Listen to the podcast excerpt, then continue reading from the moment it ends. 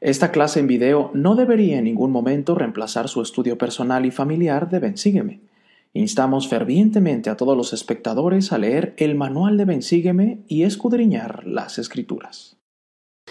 Muy buenas noches hermanos y hermanas, como cada domingo su amigo y servidor Pepe Valle está aquí para compartir algunos pensamientos y sentimientos en cuanto a la lección del día de hoy, que se encuentra en los capítulos 19 y 20 de Mateo, capítulo 10 de Marcos, capítulo 18 de Lucas y lleva por título ¿Qué más me falta? Este título se encuentra en Mateo 19, 20 y la lección comprende de mañana 8 al siguiente domingo 14 de mayo. Me hago a un lado para que ustedes tomen una captura de la pantalla y si leyéramos la primera frase del manual de Ven Sígueme de esta lección, Diría, si tuviera la oportunidad de hacer una pregunta al Salvador, ¿qué le preguntaría? Espero que a lo largo de esta lección y empezando desde este momento podamos permitirle al Espíritu Santo nos vaya indicando y ayudando a saber qué le preguntaríamos a Jesucristo si lo tuviéramos enfrente el día de hoy, así como lo tuvieron sus discípulos, así como lo tuvo este joven rico que le preguntaba, ¿qué más me falta, Padre, para heredar la vida eterna? Quisiera que pudiéramos pensar en estas preguntas y que pudiéramos tratar de formular aquellas preguntas del alma que nos ayudarían a recibir una respuesta de cómo regresar a Él. Tal vez hay muchas preguntas que tenemos en este momento que no hay, a las cuales no tenemos respuestas, porque no hay suficiente información o porque tal vez no está completamente explicado en ningún lado.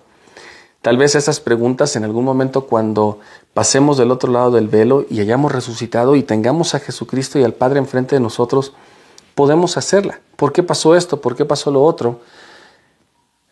sin embargo, las preguntas a las que yo me refiero, o esa pregunta a la que el manual habla, nos haría pensar en este momento qué poder preguntarle a Jesucristo que me ayudara a mí en mi propia vida a continuar por este camino, a nunca apartarme de Él, para que yo pueda regresar a vivir con Dios.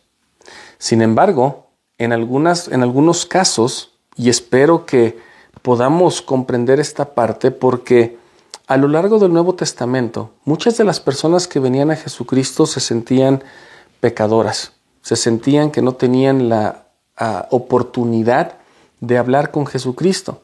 Muchos se escondían como la mujer que tenía flujo porque ella era, eh, de acuerdo a la ley, a la ley judía, ella era impura.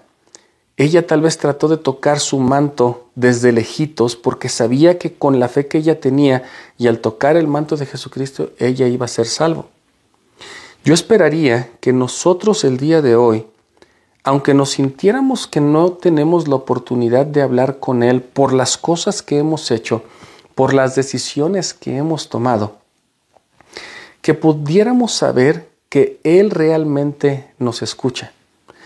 Por ahí de Lucas 18, en los versículos del 9 al 14, habla acerca de un fariseo y de un publicano. El fariseo eh, dice, de pie oraba para sí de esta manera. Estoy ah, parafraseando y de hecho leyendo el versículo 11 de Lucas 18. Dios te doy gracias porque no soy como los otros hombres, ladrones, injustos, adúlteros, ni aun como este publicano, señalando aquel tal vez pecador. Ayuno dos veces a la semana, doy diezmos de todo lo que gano.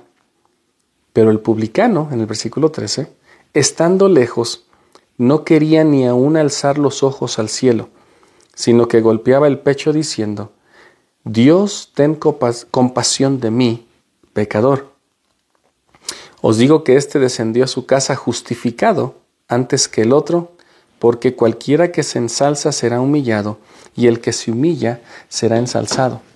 Creo que nosotros, hermanos y hermanas, aunque nos sintamos que no somos nadie, que hemos pecado, que nos hemos alejado de la presencia de Dios por nuestras decisiones, por nuestros pecados, por nuestras tribulaciones.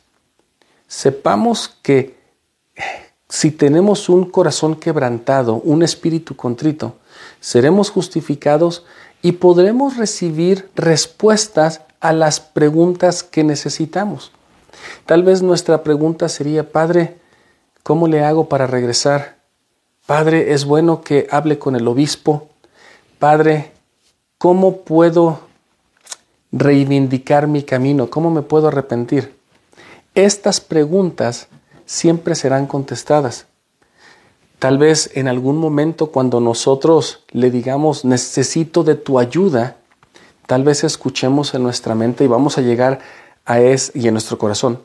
Tal vez vamos a llegar a esta historia de el ciego Bartimeo con Jesucristo, donde Jesucristo le pregunta a él, ¿qué quieres que haga por ti?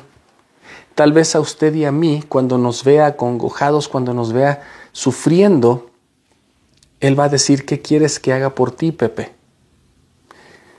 Espero que nosotros, en lugar de ser como el fariseo que decía, yo ayuno dos veces, yo hago esto, yo siempre voy a la capilla, hago mis visitas, en lugar de que seamos así porque esas cosas no son las que me salvan, lo que me salva es la expiación de Jesucristo y darle la gloria a Él y al Padre, espero que podamos comprender que estas preguntas que hagamos o esta pregunta que hagamos tendrá mucho que ver con nuestra vida eterna. Y esta historia se relaciona mucho con la historia de el joven rico, a la cual vamos a llegar en un momento. Sin embargo, me gustaría que pudiéramos empezar en Mateo 19, por ahí con la experiencia de donde a Jesucristo, después de que sale de Galilea, iba rumbo a Jerusalén. En esta lección vamos a ver a Jesucristo que sale de Galilea tal vez para nunca regresar hasta después de que resucita, sino que está dejando el área donde él creció, donde él empezó su ministerio, donde él empezó a predicar en las sinagogas. Él sale de aquí rumbo a Jerusalén. De hecho, nos vamos a dar cuenta que de hecho en Lucas 19, el siguiente capítulo ya de la siguiente semana, es donde Jesucristo hace su entrada triunfal a Jerusalén. Entonces, como contexto, Él está saliendo de donde había ministrado con rumbo a Jerusalén, solamente para tener una idea de lo que el versículo 1 de Mateo 19 dice. Fue a la región de Judea, al otro lado del Jordán. Versículo número 2, le sigue mucha gente y lo sanó allí. Siempre Jesucristo que iba, aunque él tuviera alguna situación y algún compromiso, en aquel entonces siempre sanaba a las personas que le seguían. Es lo que dice el versículo 2. En el versículo 3 los fariseos llegan y le preguntan, ¿es lícito al hombre repudiar a su esposa por cualquier causa? Él dice que no, lo que Dios ha unido no lo separe el hombre, dice el versículo 6 de Mateo 19.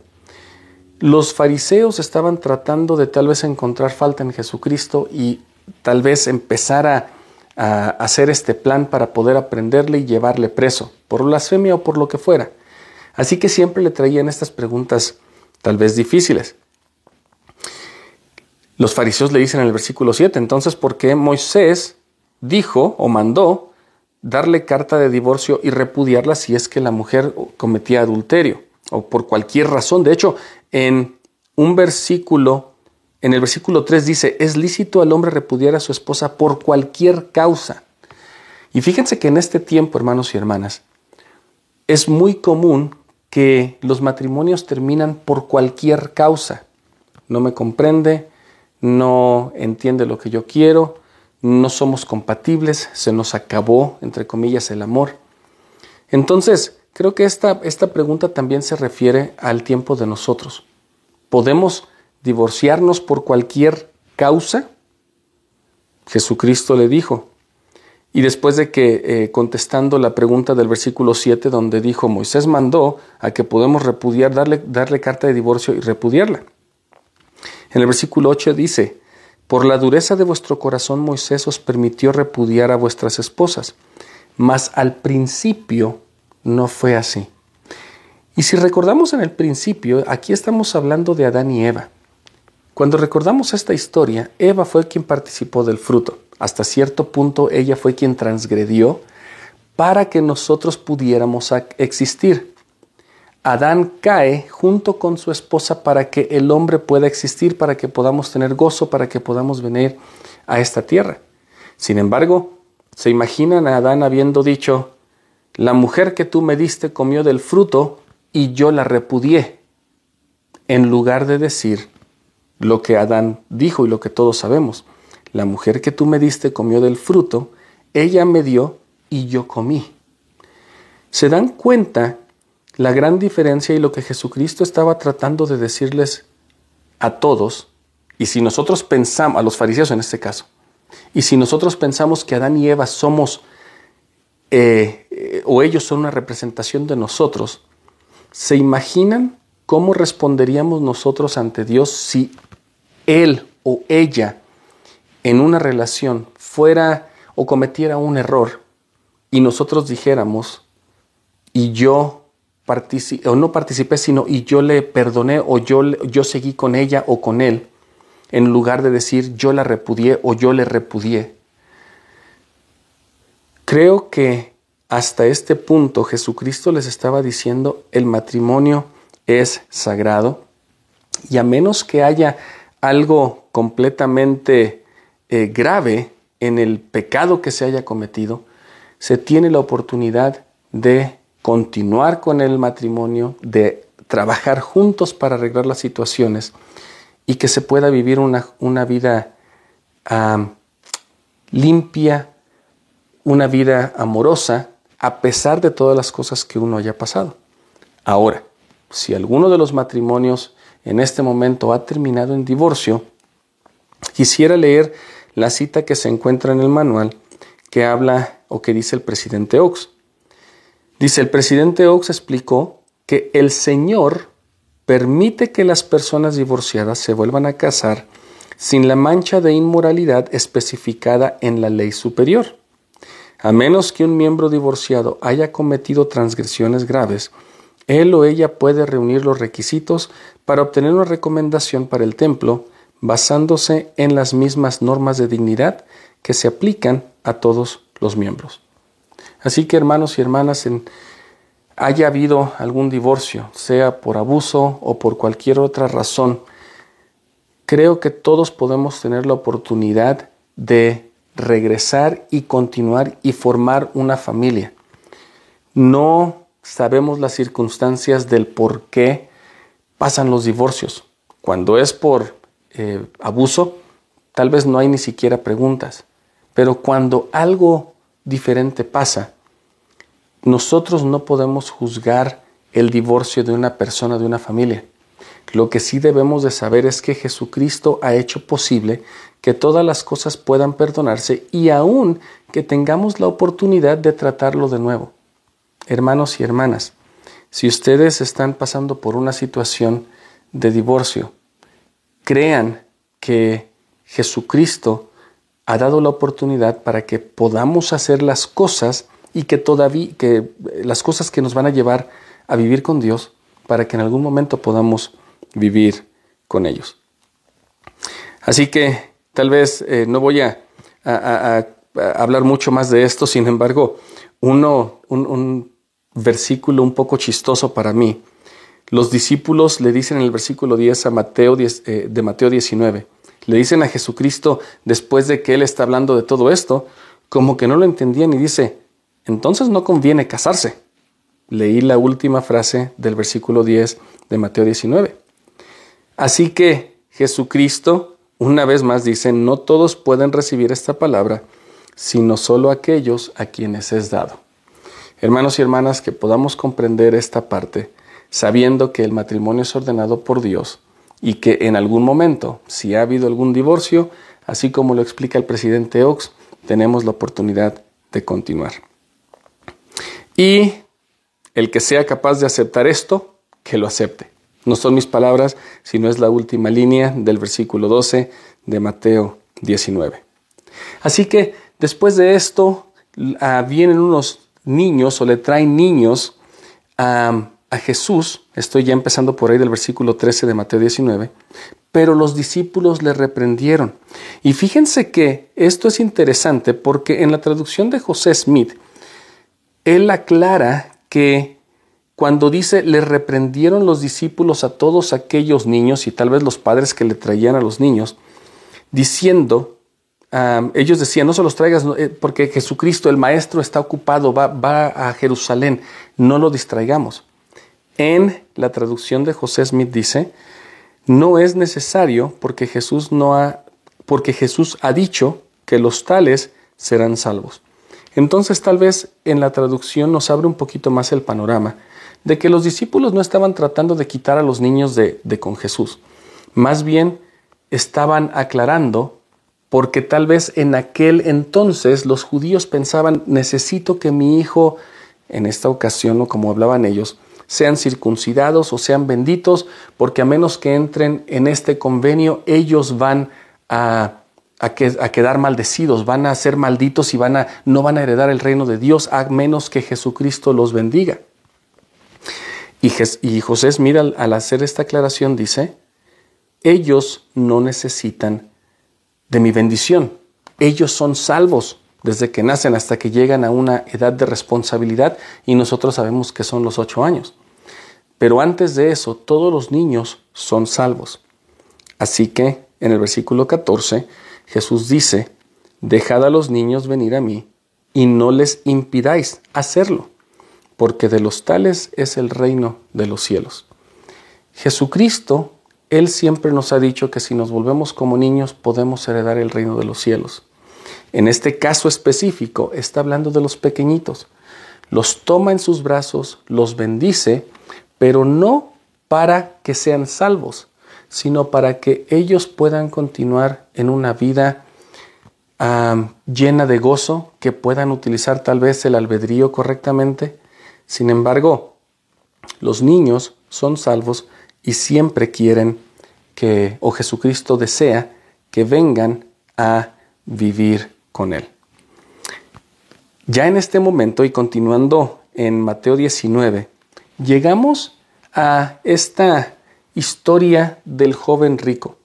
A mí me encanta porque otra vez Jesús iba a Jerusalén y de hecho solamente para que tengan un contexto de Galilea a Jerusalén son como 1100 metros de diferencia eh, con el nivel del mar. Galilea abajo, Judía o Judea o Jerusalén arriba, van a pasar por Jericó y de hecho por ahí vamos a ver esta historia del ciego Bartimeo en un ratito, pero él sigue caminando y se le acerca uno.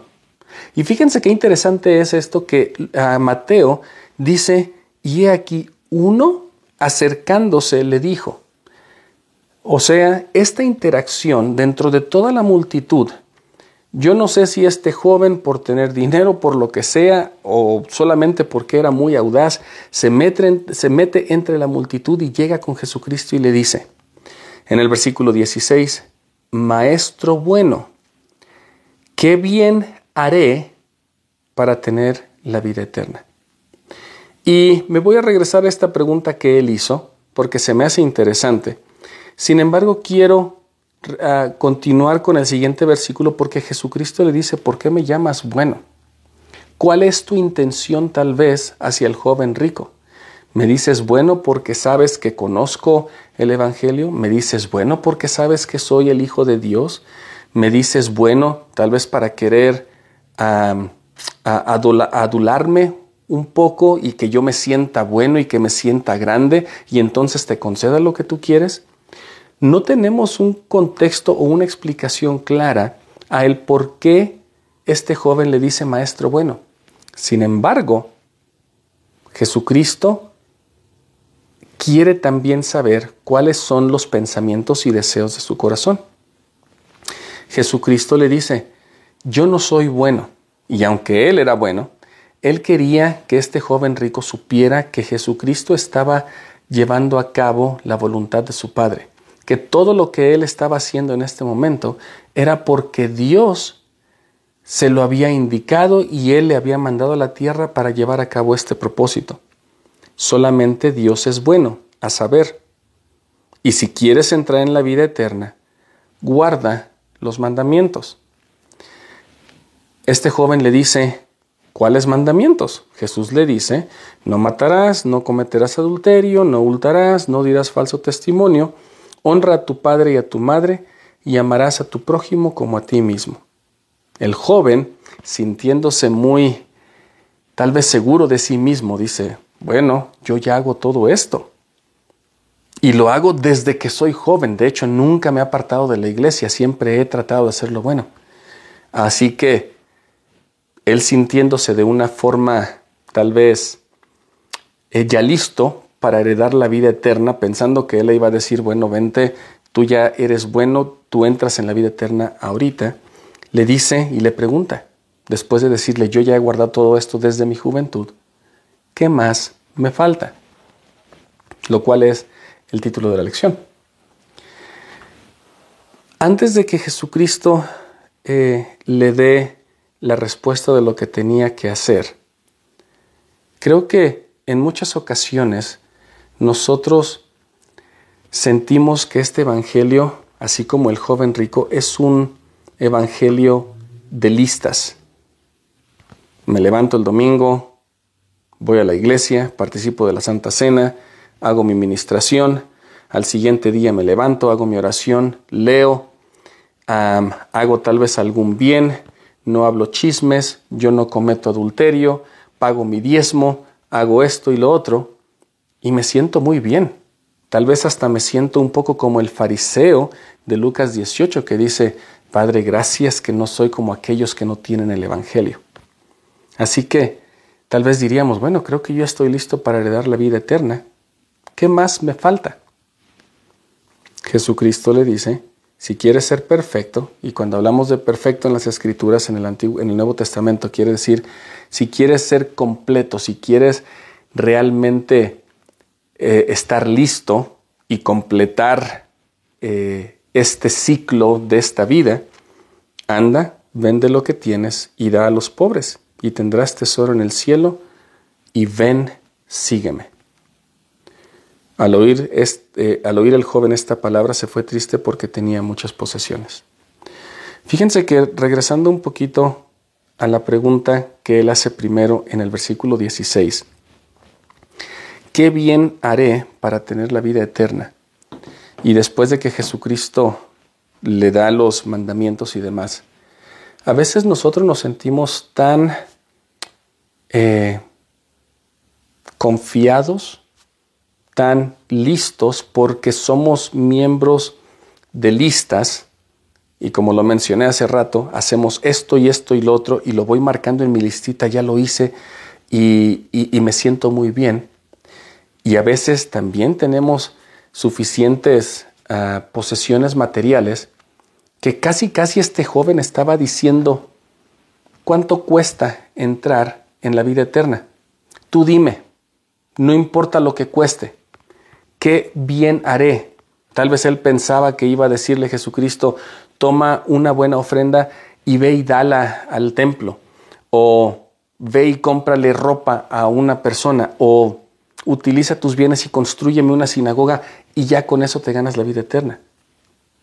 Hasta cierto punto, hermanos y hermanas, muchos de nosotros llegamos a convertirnos en este joven rico porque aunque no seamos ricos en posesiones, si somos ricos en las cosas que hacemos del mundo, en las diversiones que tenemos, en nuestros teléfonos, en las en las ah, redes sociales, en todo eso que tenemos, a veces decimos y, publicamos lo bueno que somos y decimos, Padre, ¿qué más me falta? Casi, casi tal vez diciendo, a lo mejor ya ni me falta nada y yo ya estoy, ya estoy listo para heredar el reino de Dios. Pero a mí me impacta o me impresiona mucho la pregunta que él hizo en el versículo 16, porque ¿qué bien haré para tener la vida eterna? Como si él, por sus propios méritos, pudiera ganarse la vida eterna. Como si usted y yo, por nuestros propios méritos, pudiéramos ganarnos la vida eterna. Cuando nosotros entendemos que es hasta que nos despojemos de toda de todo orgullo, de toda avaricia, de toda envidia, de toda lascivia, lujuria y de toda eh, situación que nos aleje de Dios. Cuando sepamos que tal vez esto fue lo que le dijo Jesucristo, deja todo eso que tienes y sígueme. Tal vez Él ni siquiera estaba hablando en, este, en esta ocasión, para usted y para mí, de bienes materiales.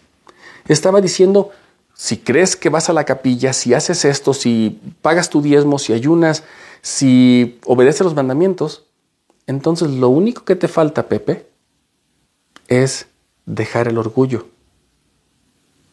Déjalo y sígueme. Tal vez nosotros nos iríamos un poco tristes como este joven, porque si Jesucristo nos dijera, Pepe, eres muy orgulloso, deja tu orgullo y sígueme. Tal vez mi respuesta sería, ¿orgulloso yo? ¿De dónde sacas eso? Si yo siempre hago y esto y esto y esto, y de hecho estoy mejor, estoy mucho más ah, adelante que este y este otro hermano, yo nunca me he apartado de la capilla. ¿Se dan cuenta de esto? Hay un chiste que a veces eh, he escuchado y que yo muchas veces lo digo, que muchos de nosotros estamos muy orgullosos de nuestra humildad. Y tal vez este joven sentía que podía comprar la vida eterna. ¿Qué bien haré? ¿A quién tengo que ayudar? ¿Dónde lo tengo que publicar para que se den cuenta que soy bueno? Nosotros debemos de tener la convicción de que nosotros no podemos lograr llegar a vivir con Dios a menos que sea por Jesucristo y su expiación, a menos que aceptemos eso en nuestros corazones, a menos que cambiemos, a menos que el cambio se dé en nosotros y en lugar de publicar y hacer eh, cosas eh, que las demás personas puedan darse cuenta, sea el cambio nuestro corazón y cuando realmente preguntemos qué más me falta, estemos listos para decir, ok, creo que sí es cierto, Padre, tienes razón, creo que soy un poco orgulloso, o mucho, voy a cambiar y te voy a seguir. Esta, esta historia del joven rico me, me impacta mucho porque si tratáramos también darle un poco del beneficio de la duda a este joven rico, tal vez él sí realmente quería saber cómo llegar a vivir con Dios pero todavía no había habido un cambio en su corazón por todas las cosas que él estaba marcando en su lista. Tal vez él estaba diciendo, ya, hice esto, entonces estoy más cerca, ya hice lo otro, estoy más cerca, y esto y esto y otro. Él estaba juzgando que las acciones que él hacía, aunque fueran buenas, aunque en la sociedad parecieran buenas y si realmente fueran buenas, Jesucristo en algún momento es el único que va a juzgar a usted y a mí sabiendo con qué intención hicimos las cosas en nuestro corazón. Jesucristo continúa diciendo a los discípulos, bueno, sería más fácil que eh, un camello entre por el, ojo de una aguja que un rico. Y otra vez, usted y yo somos ricos. Tal vez no eh, en cosas temporales, pero sí en la forma que se nos ha bendecido. Y debemos tener cuidado de no creernos como los fariseos diciendo, Padre, gracias porque nos has hecho mejor que otros. Así que sus discípulos en el versículo 25, asombrados le dicen, bueno, después de esta interacción que tuvo con el joven rico, le dicen sus discípulos, ¿quién pues podrá ser salvo? Los discípulos como humanos tal vez decían, bueno, este joven ha hecho todo. De hecho, yo lo conozco a este joven. Ha hecho caridades, ha hecho, ah, eh, sabe las escrituras, da muy buenos discursos, no comete adulterio, no mata, no blasfemia. Y si Jesucristo le dijo a él que tiene que vender todo y seguirle, y este joven no lo pudo hacer, entonces, ¿quién será salvo? Yo creo que hasta los discípulos dijeron, bueno, tal vez hasta ahorita yo camino con Jesucristo y todavía no entiendo lo que Él quiere decir. De hecho, tal vez se, se, sentían hasta un poco turbados por el hecho de que este joven, que tal vez lo habían visto en redes sociales, entre comillas, publicando todas las cosas buenas que había hecho, se va después de que Jesucristo le invita a hacer algo más pero fue algo duro para este joven. Así que sus discípulos dicen, ¿quién pues podrá ser salvo? Con esta pregunta que los discípulos hacen, ellos continúan pensando en su mente, diciendo, bueno, ¿qué le voy a preguntar? Oh, y se acuerdan, se acuerda Pedro que él en algún momento, cuando Jesucristo lo llama con su hermano Andrés y con los que estaban en la barca, ellos dejaron todo. De hecho, en el versículo 27 ah, dice, nosotros lo hemos dejado todo y te hemos seguido. ¿Qué pues tendremos? Tal vez en esta ocasión hasta Pedro podría haber llegado a compararse un poquito con este joven rico, porque dice, cuando yo saqué las redes llenas de peces, en lugar de yo haber dicho, Jesucristo, te voy a seguir en un rato, déjame vender este, estos pescados, los voy a llevar, pagar mis deudas y regreso contigo, Pedro le dice, bueno, yo dejé todo por ti, ¿qué más voy a recibir? En el versículo 28 dice, de cierto os digo, que en la regeneración, cuando el Hijo del Hombre se siente en el trono de su gloria, vosotros que me habéis seguido os sentaréis también sobre doce tronos para juzgar a las doce tribus de Israel. Qué hermoso que Pedro tal vez al no, y los discípulos al no comprender exactamente quién se iba a salvar, qué iba a pasar, o si ellos iban a recibir la, la promesa de la vida eterna en ese momento, Jesucristo les dice, no les da la vida eterna en ese momento, sin embargo dice, ustedes que me siguen en la regeneración, o sea, en la resurrección, mientras ustedes hayan vivido esta vida, hayan tenido un cambio en su corazón, cuando Jesucristo se siente en la gloria y ustedes continuaron dentro de este convenio, obedeciendo y siendo fieles, entonces se sentarán conmigo a reinar y a juzgar a las doce tribus de Israel. Y en el versículo 29 dice, y todo aquel que haya dejado casa o hermanos o hermanas o hijos o tierras por mi nombre recibirá cien veces más y heredará la vida eterna. Así que hermanos y hermanas, en estas dos experiencias de Mateo 19, Espero que podamos darnos cuenta que Jesucristo, cuando nosotros le preguntemos qué más debo hacer o qué más me falta, debemos estar listos para la respuesta que vamos a recibir. Porque tal vez la respuesta que recibamos no va a ser la que esperamos y de hecho va a ser una respuesta más difícil. Tal vez va a ser en el momento que nosotros estamos en eh, listos, tenemos 18 años y nos preguntan, ¿Qué debo hacer? ¿O qué más me falta, Padre? Siento que he hecho las cosas buenas y porque he hecho las cosas buenas tengo una, una beca en alguna universidad o tengo un buen trabajo. ¿Qué más debo hacer? Tal vez Jesucristo va a decir, bueno, déjalo todo y sirve una misión. Tal vez Jesucristo, en el caso de ya más adultos, estamos en una ah, época en que nuestro trabajo florece y vamos a ser llamados como obispos o como presidentes de estaca a poner muchísimo más tiempo a la obra de Dios. Y aquí es cuando nosotros debemos de reconocer que si hacemos esta pregunta el día de hoy, ¿qué más me falta? Debemos de estar dispuestos a hacer lo que Dios nos, nos, nos pide. Porque en este caso va a decir, ven, sígueme. Y con esta reflexión, Jesucristo, pasamos al, Mateo, Mateo 20, donde les continúa hablando acerca de una parábola donde se llama la, la parábola del, de los obreros en la viña, o así la conocemos.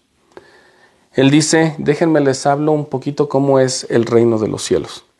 Y esto es bien interesante porque el dueño de la viña va a primera hora y contrata a varios obreros y quedan de acuerdo en que les iba a pagar un denario al día. Después va a la hora tercera, va a otros allá al lugar donde están todos juntos, llama a algunos más y que estaban desocupados, dice el versículo 3, y también los trae. Y fíjense, con los únicos que había hablado de cuánto les iba a pagar fue con los primeros que él contrata a la primera hora del día. ¿Ok? Les iba a pagar un denario por, por el día. Después en el versículo 3 dice, a la hora tercera va, encuentran los desocupados y les dice a ellos, yo les daré a ustedes lo que es justo. Así que después va a la hora sexta y a la hora novena y hace lo mismo. Con los que están desocupados les dice, vengan y trabajen, yo les pagaré lo que es justo. Y saliendo cerca de la hora undécima, estoy leyendo el versículo 6 de Mateo 20, halló a otros que estaban sin trabajo y les dijo, ¿por qué estáis aquí todo el día desocupados? Y el versículo 7 le dice, porque nadie nos ha contratado. Y les dijo, y también vosotros a la viña, y recibiréis lo que sea justo. Así que cuando termine el día, estos que fueron contratados a la hora undécima, si pensamos que el día empieza a las 6 de la mañana de trabajo y termina por ahí de las 6 de la tarde, tal vez esta gente, los últimos fueron contratados a las 5 pm. Ya les nada más fueron y trabajaron una hora. Cuando ah, llega el atardecer, el, el señor de la viña le dice a su mayordomo que traiga a todos porque vamos a pagarles. Y fíjense que es interesante que él dice, vamos a pagarles comenzando con los que llegaron a lo último. Y yo no sé si estos que llegaron a lo último, cuando les dice el mayordomo, vengan, les vamos a pagar, dijeron, bueno, pues está bien, voy a, tal vez haciendo cuentas, si habían escuchado de otros, si es que a mí me dijeron que me van a pagar un denario y lo dividen entre 12 horas, tal vez dijeron, bueno, a mí me van a pagar un doceavo del donario del denario. Pues está bien, porque por lo menos voy a poder comprar algo para mi familia. Sino que en el versículo 9 llegan los que habían trabajado solamente una hora y todos reciben un denario, lo cual era el pago por el día de trabajo. Así que también al venir los primeros, los que fueron contratados en la primera hora, Dicen, ellos pensaron, al ver la, generosidad de su, de, su amo, del señor de la viña, estaban pensando, wow, ellos trabajaron solamente una hora y les tocó un denario. ¿Cuánto más me va a tocar a mí? Porque yo trabajé desde la hora primera. O sea que ellos ya estaban juzgando, ya estaban haciendo en su mente ya estaban teniendo una expectativa de lo que Jesucristo, o en este caso el Señor de la Viña, les iba a pagar. Así que llegan ellos todos bien contentos, y otra vez tal vez aquí podemos relacionar con el fariseo que estaba orando, gracias que a mí me contrataron desde la primera hora, la verdad, este Señor de la Viña es muy bueno, me va a pagar mucho más porque si a estos que trabajaron una hora les pagó un denario, y a mí es lo que me había dicho, pero yo creo que el Señor es bueno porque al pagarles ellos un denario, a mí me va a pagar mucho más. Entonces venían bien contentos, hasta tal vez orgullosos de poder estar ante el Señor de la viña. Y dice en el versículo 10 de Mateo 20, pero también ellos recibieron cada uno un denario. Y lo reciben y tal vez ven al Señor de la viña ven el denario, ven al Señor de la viña, se ven unos a otros y dicen, pero ¿qué pasó aquí? Yo trabajé más que ellos. ¿Por qué recibí solamente un denario? A lo mejor se equivocó. Tal vez pensaron, voy a mandar una carta a recursos humanos, y estoy aquí exagerando un poquito, y voy a reclamar de este señor de la viña, porque tal vez él no está siguiendo las leyes de, laborales que me deberían de pagar más, porque yo trabajé más que ellos. Y diciendo en el versículo 12, tal vez eh, eh, eh, agregando a lo que ya estaba diciendo, estos postreros han trabajado una sola hora y los has hecho iguales a nosotros que hemos llevado la carga y el calor del día. O sea, yo trabajé más que ellos, yo soy mejor que ellos, yo estuve aquí contigo todo el día. Y en el versículo 13 dice, amigo, el Señor de la viña, no te hago agravio. ¿No conviniste conmigo en un denario? Así que toma lo que te pagué porque yo convine contigo esto a la primera hora estás recibiendo tu denario, así que ve. Y si yo quiero darle a este postrero lo mismo, a ti no te debería de incumbir. El Señor de la Viña dice en el versículo 15, ¿no me es lícito hacer lo que quiero con lo mío? ¿Es malo tu ojo porque yo soy bueno? O sea, ¿tienes envidia de lo que le pago a ellos por el hecho de que tú estuviste aquí todo el día? Y después menciona, así los primeros serán los postreros y los, y los postreros primeros, porque muchos son los llamados, pero pocos los escogidos. Si ustedes desean eh, estudiar eh, un discurso muy bonito, el Elder Holland, en abril del 2012 en la conferencia general, dio un discurso que se llama Los Obreros de la Viña. Este es uno de los discursos más hermosos que yo he encontrado en cuanto a la descripción de esta parábola. Sin embargo, pensemos en un par de cosas aquí por un par de minutos. Y vamos a compararlo con algunas otras historias, porque hemos escuchado este, este eh, reclamo de otras personas en otras historias. Las personas que fueron contratadas al primer, a la primera hora, ellos estaban en el mismo lugar, en, este, en esta plaza tal vez, donde el Señor va y ve a algunos y les dice, vengan y trabajen desde la primera hora. Yo no me imagino si había 100, 40, 20, pero el primer grupo viene y empieza a trabajar en la viña. En aquel entonces, si uno no trabajaba, si alguien no venía y lo contrataba, no iba a comer, no iba a tener dinero para llevar a su familia.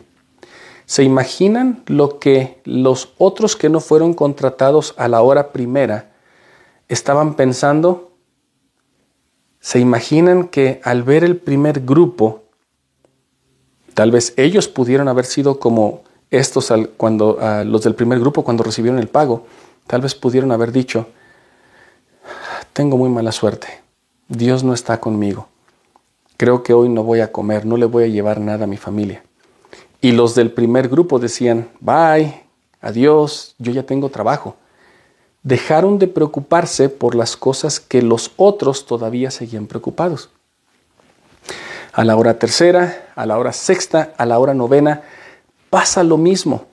Todos estos que están siendo contratados están tal vez dejando de preocuparse porque aunque haya sido la mitad del día, ellos pensaban, bueno, por lo menos me voy a llevar la mitad de un denario, por lo menos tengo un poco de trabajo. Eso les causaba ya felicidad. Sin embargo, los que quedaban hasta lo último, los de la hora undécima, tal vez ellos ya estaban a punto de ir a casa, eran las cinco de la tarde, ya el sol se iba a meter, y tal vez estaban pensando, ¿cómo le voy a decir a mi esposa a mis hijos que no les traigo de comer. Cuando el amo de la viña viene y los contrata, tal vez dijeron, bueno Padre, gracias, por lo menos tendré para la leche del día de hoy. Sin embargo, cuando ellos llegan y se les paga el denario, nos damos cuenta de la gran misericordia que Jesucristo tiene para con todos nosotros. Cuando se nos invita a la viña, que es el reino de Dios, no importa cuándo llegamos, no importa cuándo entremos, todos recibimos las mismas bendiciones de este Evangelio. Tal vez los que entraron hace muchos años dejaron de preocuparse de las cosas del mundo, dejaron de preocuparse de las aflicciones, de las adicciones, de los dolores, porque tuvieron la verdad. Y eso vale más que el denario que estaban recibiendo. Ellos no estaban contemplando que han vivido una vida feliz dentro del Evangelio, sin preocupaciones, como los que fueron contratados hasta la hora undécima. Y si recordáramos la parábola del hijo arrepentido o del hijo pródigo, entonces podríamos ver que el hijo ah, mayor, en este caso, tal vez estaba como estos, que habían sido contratados en la hora primera. Y déjenme leer una parte aquí, lo que le dice el padre, para explicarle al hijo que había sido obediente, así como los de la hora primera, de la hora primera, ¿cómo es que les le explica? Y aquí tal vez nos vamos a dar cuenta del el gran significado que esto tiene. En el versículo 31 de Lucas 15 dice, Hijo, tú siempre estás conmigo y todas mis cosas son tuyas. O sea, los de la hora primera habían recibido todas las cosas del Padre. Eso es lo que el denario significa. Recibían todo lo que era del Padre. Si ellos quisieran recibir más que los que fueron contratados en la hora undécima, ¿qué es más de todo? ¿La gloria de Dios? ¿Se dan cuenta que cuando Dios nos bendice y entramos en su reino, Él nos da todo? Y si nosotros queremos recibir más del todo, casi casi pecamos de una sublevación, así como Satanás, de decir, dame tu honra y tu gloria. Porque de hecho, tú eres solamente el dueño y yo trabajé, yo engrandecí el reino. ¿No fuiste tú amo de la viña? Yo fui el que con mi sudor de mi frente, yo pasé el calor, yo bauticé, yo serví una misión, yo engrandecí el reino, no lo hiciste tú. ¿Se dan cuenta, hermanos y hermanas, cómo es que esta historia o esta parábola del obrero, ah, de los obreros en la viña, tiene una, eh, eh, una hermosa analogía y tal vez aplicación para nuestras vidas? Ahora, solamente una cosa más y con esto termino porque quiero llegar al, al relato de Bartimeo y Jesús. Si nosotros pensamos así porque tenemos 40, 50 años de miembros y apenas van entrando unos y reciben las mismas bendiciones que yo. ¿Se imaginan si Adán dijera o pensara, después de mí ya no hay nadie? Todos los que se bautizan yo soy el que, el que va a estar arriba de ellos porque yo fui el primer hombre. O Abraham Dios hizo convenio conmigo, así que no me importa a todos ustedes. De hecho, ustedes ni siquiera van a recibir lo que yo recibí. ¿Se dan cuenta, hermanos y hermanas, que esa comparación no se puede llevar a cabo entre personas porque siempre habrá alguien que fue contratado antes que yo? Y no podemos extender envidia, no podemos decir yo sé más, yo soy más, yo me siento más, por el hecho de que yo llegué a este Evangelio antes que tú. Así que les dejo, si gustan como tarea, tal vez que lean este discurso Los Obreros de la Viña de Elder Holland de abril del 2012 y la verdad creo que nos abrirá un poco más el panorama de esta, de esta, de esta parábola. Ahora, después de haber hablado acerca de esta, de esta historia, quisiera mencionar un par de cosas. En el versículo 32 de Marcos 10, él dice que van de camino subiendo a Jerusalén otra vez, y en este camino, que ya lo mencionamos que son como 1200 metros de ascenso hacia la ciudad de Jerusalén, Jesucristo les dice, vamos a Jerusalén, en el versículo 33, subimos a Jerusalén, y el Hijo del Hombre será entregado a los principales sacerdotes y a los escribas, y le condenarán a muerte y entregarán a los gentiles, y le escarnecerán y le azotarán y le escupirán y le matarán, pero al tercer día resucitará. Jesucristo ya estaba en sus tal vez últimos días de vida. Iba a Jerusalén, él sabía lo que le iba a, a pasar. Y aún así Jesucristo les dice, ¿qué queréis que os conceda? Porque no estoy seguro que ustedes puedan beber del vaso que yo voy a, beber. Es una copa muy amarga. Estoy parafraseando el versículo 38. Sus discípulos le dicen, sí podemos. Sin embargo, Jesucristo les dice, bueno, yo no soy quien para darles la vida eterna ahorita, pero si quieren seguir aprendiendo, sirvan a los demás. Versículo 43, el que quiera hacerse grande entre vosotros será vuestro servidor. y cualquiera de entre vosotros que quiera ser el primero será siervo de todos. Jesucristo en sus últimos días les dice, no les puedo prometer la vida eterna ahorita ya, mas si ustedes continúan en este camino sirviéndose los unos a los otros, ustedes podrán llegar a vivir conmigo. Yo voy a abogar por ustedes con el Padre, porque voy a decir, Padre, ellos se esforzaron, caminaron conmigo, dejaron todo y llegaron aquí. Concédeles que vivan una vida eterna en tu reino. Esto, esta conversación que ellos tienen, y de hecho es un camino de tres, cuatro días de ascenso desde Galilea hasta Jerusalén. Cuando van pasando por Jericó y van con esta conversación, tal vez los discípulos pensando, el maestro ya no va a estar con nosotros. y bueno, tal vez hay muchos pensamientos en su, en su mente. Llegaron a Jericó. Y al salir de Jericó y sus discípulos, una gran multitud. Y aquí eh, Marcos habla de este ciego que se llama Bartimeo. Y es algo muy interesante porque cuando hablamos de los eh, milagros de Jesucristo, no hay tantos milagros donde Él mencione el nombre de la persona que está recibiendo el, milagro. Podemos pensar de María Magdalena que tenía ah, espíritus inmundos, podemos pensar de Lázaro que lo revive de los muertos, pero de allí hablamos de un ciego, hablamos de un paralítico, hablamos de que tiene la mano seca, hablamos de ciegos, cojos, eh, leprosos, pero no nos da nombres, sino que Marcos en esta ocasión dice Bartimeo el ciego.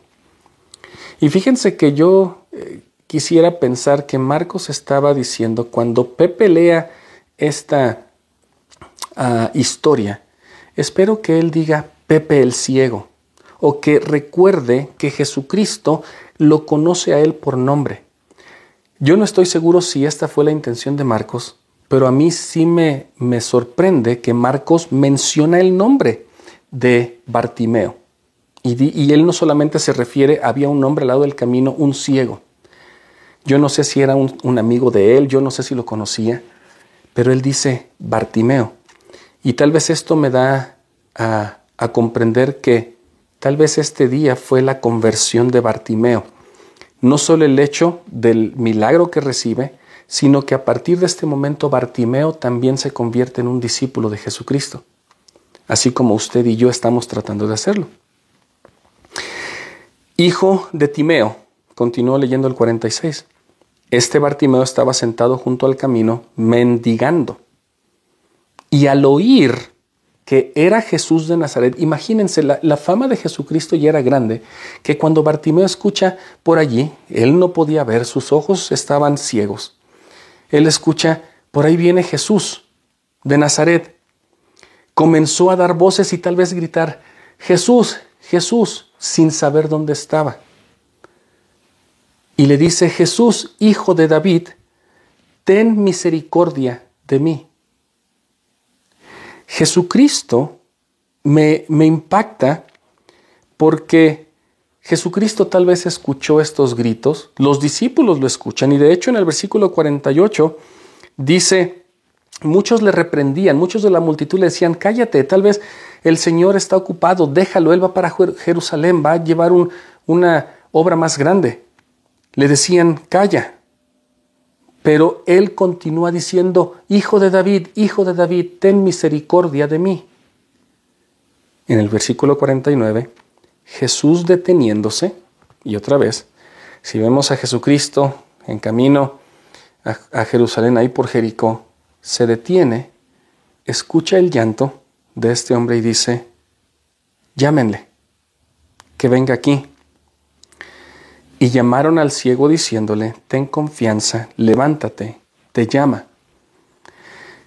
Este ciego arroja su capa, tira lo que él tenía y tal vez hasta sin ver, o yo no sé si él dijo, ayúdenme, llévenme, guíenme. Se levantó y fue a Jesús. Y respondiendo Jesús le dijo, ¿qué quieres que haga por ti?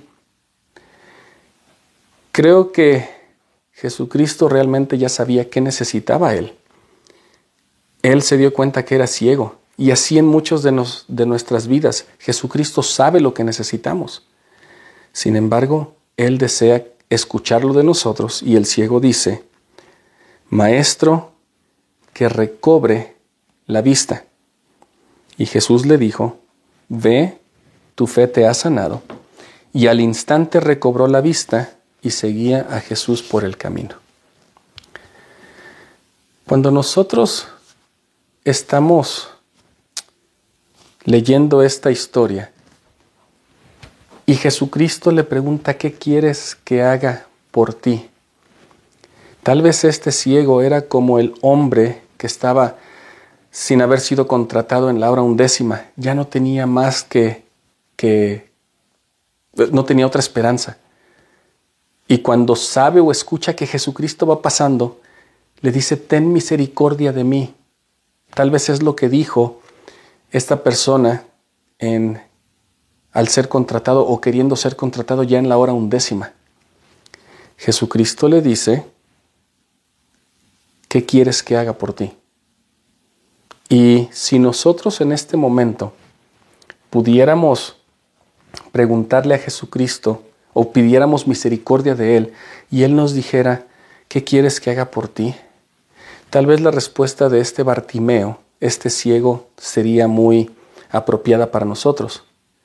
Quiero que me des la vista, quiero que me hagas ver tu luz, quiero que me hagas ver el camino recto, quiero que me hagas saber que tú eres el Cristo. Y que por medio de este testimonio, por medio de la fe que tengo de que yo sé que tú me puedes guiar, yo te seguiré. Tal vez este fue el momento en que Bartimeo se convirtió a ser un seguidor de Jesucristo. De hecho, al instante recobró la vista y seguía a Jesús por el camino. ¿Y saben qué tipo de camino era este? No era un camino fácil. Era un camino de dos días o tres más o menos, subiendo 1100 metros desde Jericó hasta Jerusalén.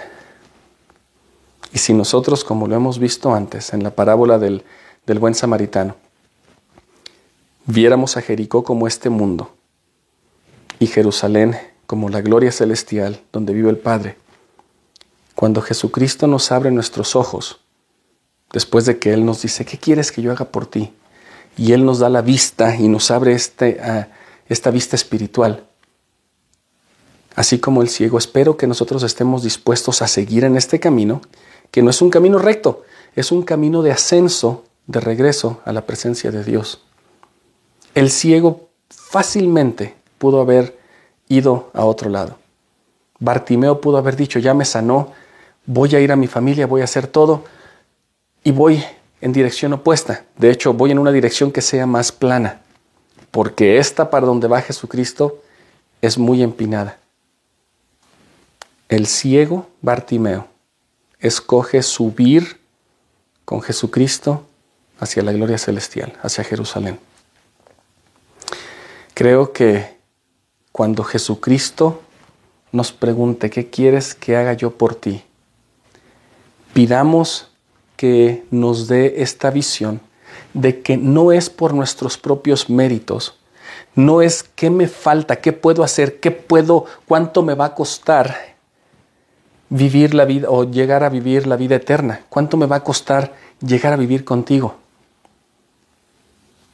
Más bien es que cuando yo pregunte qué más me falta, esté dispuesto a dejarlo todo y subir o continuar este camino de ascensión a la presencia de Dios. Dios es grande, es un ser vivo. Jesucristo es un ser amoroso y que Él desea bendecirnos de tal forma que nosotros sepamos con exactitud qué debemos de hacer, aun así sea algo difícil.